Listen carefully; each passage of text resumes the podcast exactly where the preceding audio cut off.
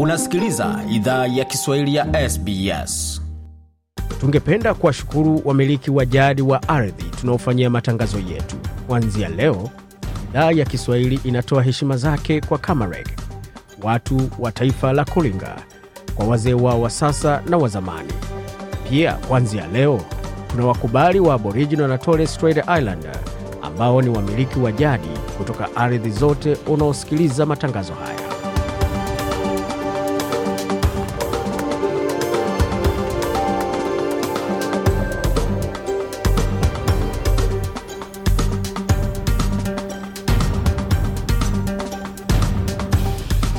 Jambo pote lipo na karibu katika makala ya idhaa ya Kiswahili ya SBS ukiwa na migodi ya migerano katika studio za SBS na mtandaoni anaone ambao ni sbs.com.au kwa juu swahili hapo mengi ambayo tumeandalia na yote hayo unaweza ukapata kwenye ukurasa wetu wa Facebook, pia anaone ambayo ni facebook.com kwa juu SBS Swahili. Vilevile waweza katuandikia kwa barua pepe anaone ambayo ni swahili.program. Kwa sasa tuelekee moja kwa moja katika muktasari wa habari tulioandalia asubuhi ya leo.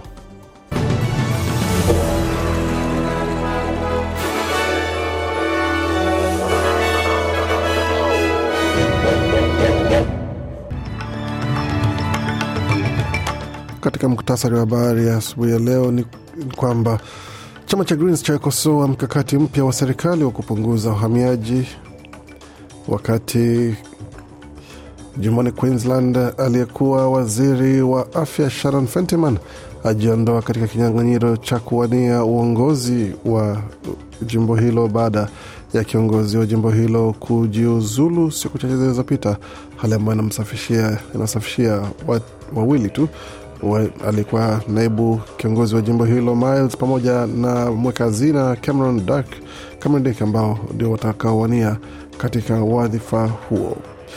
Kusini Australia, hali si hali baada ya nyumba kadhaa kukatiwa umeme kupitia dhoruba kali lilolazimisha maelfu ya shule kufungwa, mamia ya shule pamoja na hospitali kuweza kuanza kutumia jenereta za kusaidia wakati wa dharura. Kimataifa, tukielekea moja kwa moja katika taarifa za kimataifa, ni kwamba hali ni kwamba msafara wa kamati ya kimataifa ya msalaba mwekundu washambuliwa katika jiji la Khartum, Sudan, wakati waziri mkuu wa Uingereza atafuta kura bungeni kufanikisha mpango wa kuwapeleka waomba hifadhi Rwanda, na shirika la ndege la Kenya Airways kuathiriwa na uhaba wa vipuri vya ndege. Katika michezo, Ange Postecoglou akiri kwamba yeye na timu yake wa, ya wanakufunzi wamekuwa katika hali ngumu sana na kuwa wakiwatumia masharti magumu kwa wachezaji wao. Vilevile vile, katika tuzo za klabu bingwa pamoja tuzo za soka barani Afrika, nyota kadhaa wajizolea tuzo, Nigeria ikitawala katika tuzo hizo. Hayo na mengine mengi zaidi, jiunge nasi katika taarifa ambazo zinaanza hivi punde.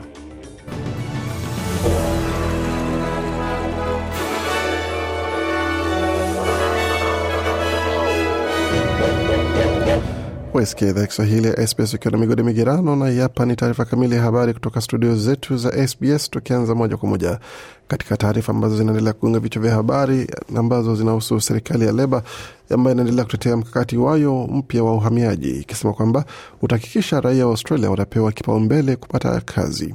Serikali iliweka wazi mageuzi yake kwa mfumo wa uhamiaji jana Jumatatu kwa kutangaza mipango ya kupunguza kwa nusu uhamiaji wa jumla katika miaka mbili ijayo, wakati inavutia wafanyakazi wengi muhimu wenye ujuzi wa juu katika miongo ijao. Waziri wa masuala ya ndani Claire O'Neill amesema kwamba viwango vya uhamiaji vinastahili punguzwa kwa viwango endelevu baada ya janga, wakati kilele cha wanaowasili nchini walifikia nusu milioni katika mwaka wa mwisho wa fedha. Chama cha Nationals kimesema kwamba mkakati huo mpya utasababisha uhaba wa wafanyakazi muhimu. Hata hivyo, waziri wa huduma za serikali Bill Shorten ameeleza shirika la habari la Channel 9 kuwa mageuzi hayo ni muhimu kuhakikisha fursa kwa wafanyakazi wa Australia. Huyo hapa na maelezo zaidi. Whilst wanting to make sure there are skills and people available to work, Amesema wakati tunataka hakikisha kwamba kuna ujuzi na watu wapo kufanya kazi, tunataka hakikisha kwamba wenyeji wenyeji wanapata fursa za kwanza za ajira, na tunataka rejesha uadilifu pamoja katika mfumo wetu wa uhamiaji. Kwa hiyo nadhani kwamba tutapata usawa kwa suala hili, alisema Bwana Shoten. Wakati huo chama cha Greens kimeikosoa serikali na mkakati wayo mpya wa serikali ukisema kwamba chama cha Leba kinalaumu kimakosa wahamiaji kwa mgogoro wa makazi. Jana Jumatatu, serikali iliweka wazi mageuzi yake kwa mfumo wa uhamiaji kwa kutangaza mipango ya kupunguza kwa nusu uhamiaji wa jumla katika miaka mbili ijayo, wakati inavutia wafanyakazi wengi muhimu wenye ujuzi wa juu katika mwongo ujao.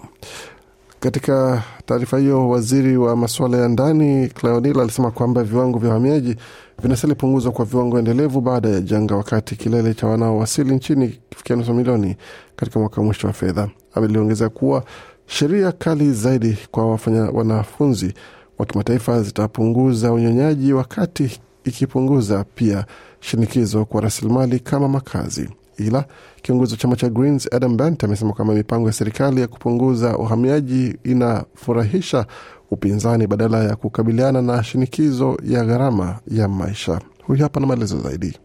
Migration hasn't caused Labor's housing crisis. It's Labor backing unlimited rent rises. Anasema uhamiaji haujasababisha mgogoro wa makazi wa Leba, ni Leba kuunga mkono ongezeko ya kodi isiyokuwa na kikomo, kuongezeka kwa kiwango cha riba kisicho na kikomo, na kutojenga nyumba za kutosha za makazi ya umma na nyumba za bei nafuu. Hicho ndicho kimetuingiza katika mgogoro wa makazi ambayo tumo ndani, ila sasa chama cha Leba kimejiunga na chama cha Liberals kuwalaumu wahamiaji kwa mgogoro wa makazi. Acha kushindana na Peter Dutton kuwa mgumu, kwa sababu hakuna kitu hatafanya.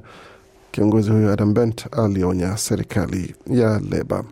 Kutoka hapo tuelekee moja kwa moja hadi katika jimbo la Queensland ambako wa, alikuwa waziri wa, uh, wa afya Shannon Fentiman amejiondoa katika kinyang'anyiro cha kuwania uongozi ama wadhifa kuu ya jimbo hilo baada na wakati naibu kiongozi Steve Miles anatarajiwa kurithi wadhifa wa mtangulizi wake Anastasia Palaszczuk.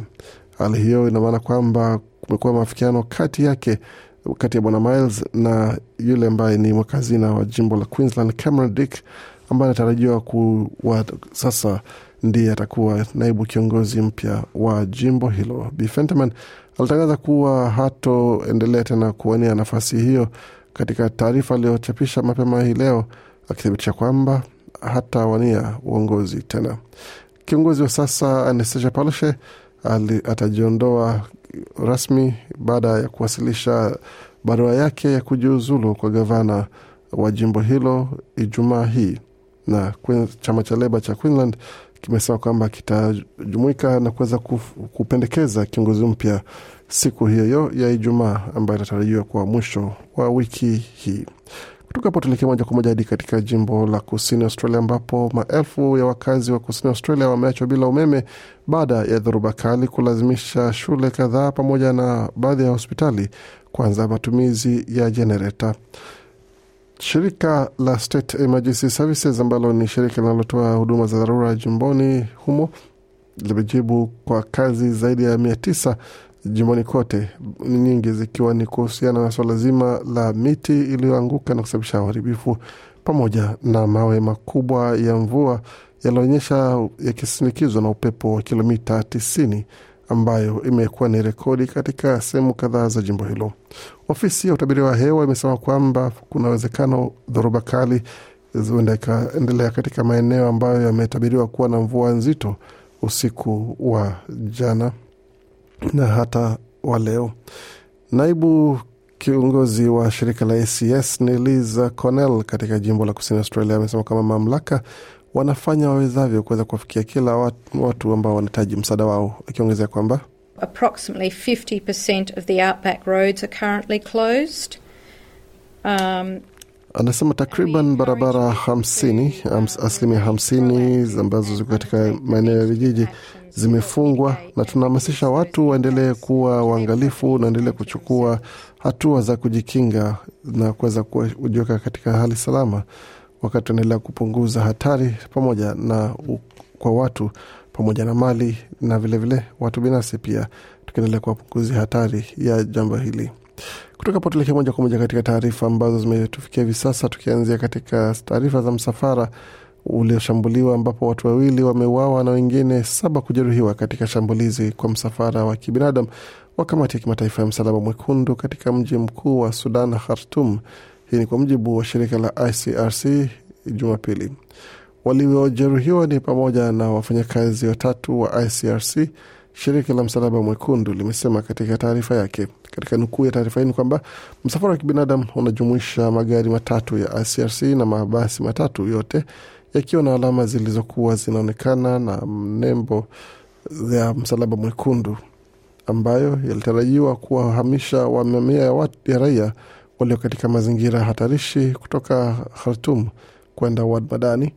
Wakati msafara huo uliposhambuliwa ulikuwa ukiingia katika eneo la kuwahamisha watu, taarifa hiyo ilisema. Hata hivyo, haijalaumu upande wowote, lakini jeshi la Sudan limesema kwamba msafara huo ulishambuliwa baada ya kukiuka makubaliano kwa kuelekea maeneo yao ya ulinzi wakitumia gari lililokuwa linamilikiwa na waasi, ikimaanisha kikosi cha dharura cha RSF. Kutoka hapa tulekea moja kwa moja hadi katika taifa la Uingereza ambapo waziri mkuu wa Uingereza alikuwa anahangaika siku ya Jumatatu kutafuta kura za kutosha kwa ajili ya sera yake ya uhamiaji ya kuwapeleka wanaomba hifadhi nchini Rwanda baada ya wabunge wa chama chake kusema kwamba mpango wa sheria wa dharura hauna nguvu ya kutosha. Sunak anakabiliana na mtihani muhimu kwa utawala wake, wakati wanasiasa wa mrengo wa kulia na kushoto kwa chama cha Conservatives wakitishia kuupinga mswada huo hiyo wakati atakapofikisha bungeni siku ya Jumanne. Mwezi uliopita mahakama ya juu ya Uingereza ilitangaza kuwa mpango wa serikali wa kuwapeleka maelfu ya wahamiaji nchini Rwanda ni kinyume cha sheria, ikisema kwamba taifa hilo la Afrika Mashariki halichukuliwi kama ni nchi ya tatu salama.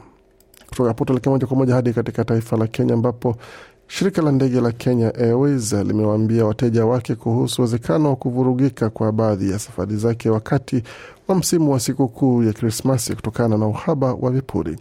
Shirika hilo ambalo ni moja ya mashirika makubwa sana ya ndege barani Afrika limesema kwamba uhaba huo ambao unashuhudiwa kote ulimwenguni utaathiri safari zake kwa takriban wiki mbili.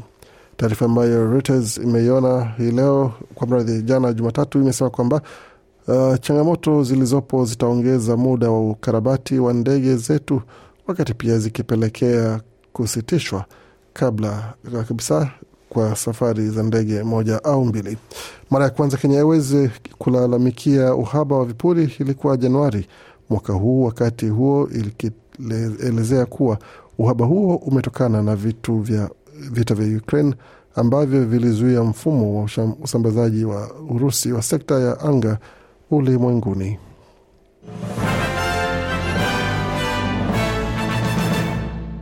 Waendelea kusikia idhaa Kiswahili ya SBS ukiwa na migode migerano, tukiletea makala haya kutoka studio zetu za SBS, tukielekea moja kwa moja sasa katika taarifa za michezo, tukitazama kile ambacho kimejiri kwa sasa, ambapo shirikisho la ulimwengu linalosimamia mchezo wa soka FIFA ripoti yake imeonyesha kwamba moja kati ya wachezaji watano walikuwa wanalengwa kwa unyanyasaji mtandaoni wakati wa kombe la dunia la wanawake la mwaka huu elfu mbili ishirini na tatu.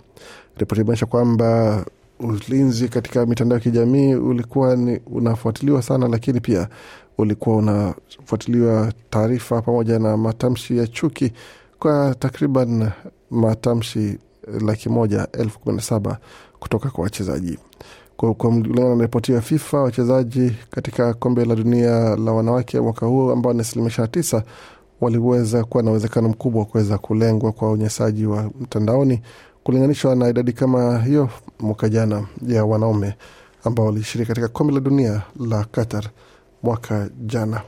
Kutoka hapo tuelekee moja kwa moja katika tuzo ambazo zimetolewa mapema hii leo katika tuzo za wachezaji bora barani Afrika, ambapo kwa upande wa wanaume mchezaji wa timu ya Napoli na Nigeria Victor Osimhen amechaguliwa kuwa mchezaji bora wa kiume wa mwaka huu elfu mbili ishirini na tatu wakati mwalimu bora wa timu ya wanaume ni Walid Regragui ambaye ni mwalimu wa timu ya taifa ya Moroko, wakati mwalimu bora kwa upande wa wanawake ni Desire Ellis ambaye ndiye mwalimu wa timu ya wanawake ya Afrika Kusini ya Banyana Banyana, wakati mlinda lango bora duniani ni Yasin Bonu wa kule Morocco, na vilevile vile mlinzi bora kwa upande wa wanawake ni Chamaka Nadozi wa kule Nigeria.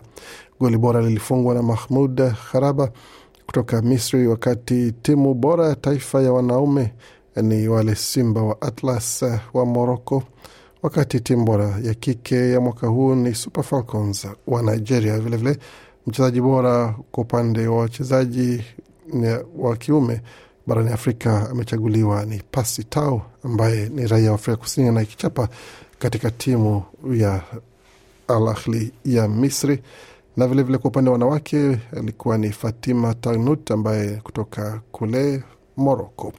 Timu bora ya mwaka imekuwa tena kwa mara nyingine Al Ahli ya Misri, wakati kwa upande wa wanawake timu ya Mamelodi Sundowns ya wanawake ndio imechaguliwa kama timu bora, na mchezaji bora wa kiume kwa mwaka huu ni Lamin uh, Kamara wa Senegal kwa upande wa wanaume, wakati kwa upande wa wanawake ni Nesrin El Shad wa Moroko ndiye amechaguliwa kuwa mchezaji bora kwa upande wa wachezaji wa kiume. Hongera kwa wote ambao wameshinda tuzo hizo.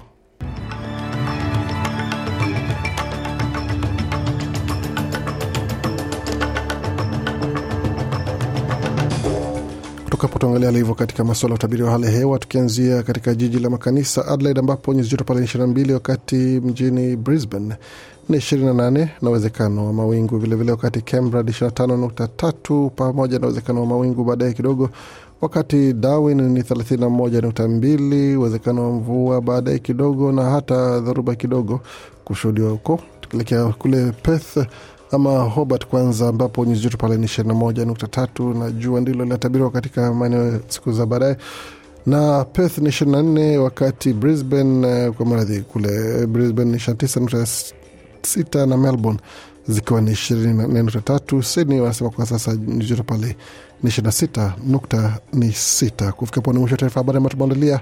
Baki nasi kwa makala mengine manakuja kutoka studio zetu za SBS Radio.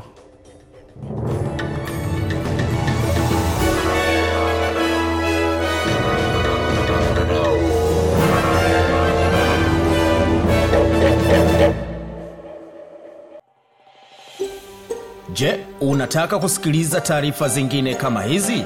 Sikiliza zilizorekodiwa kwenye Apple, Google, Spotify au popote pale unapozipata.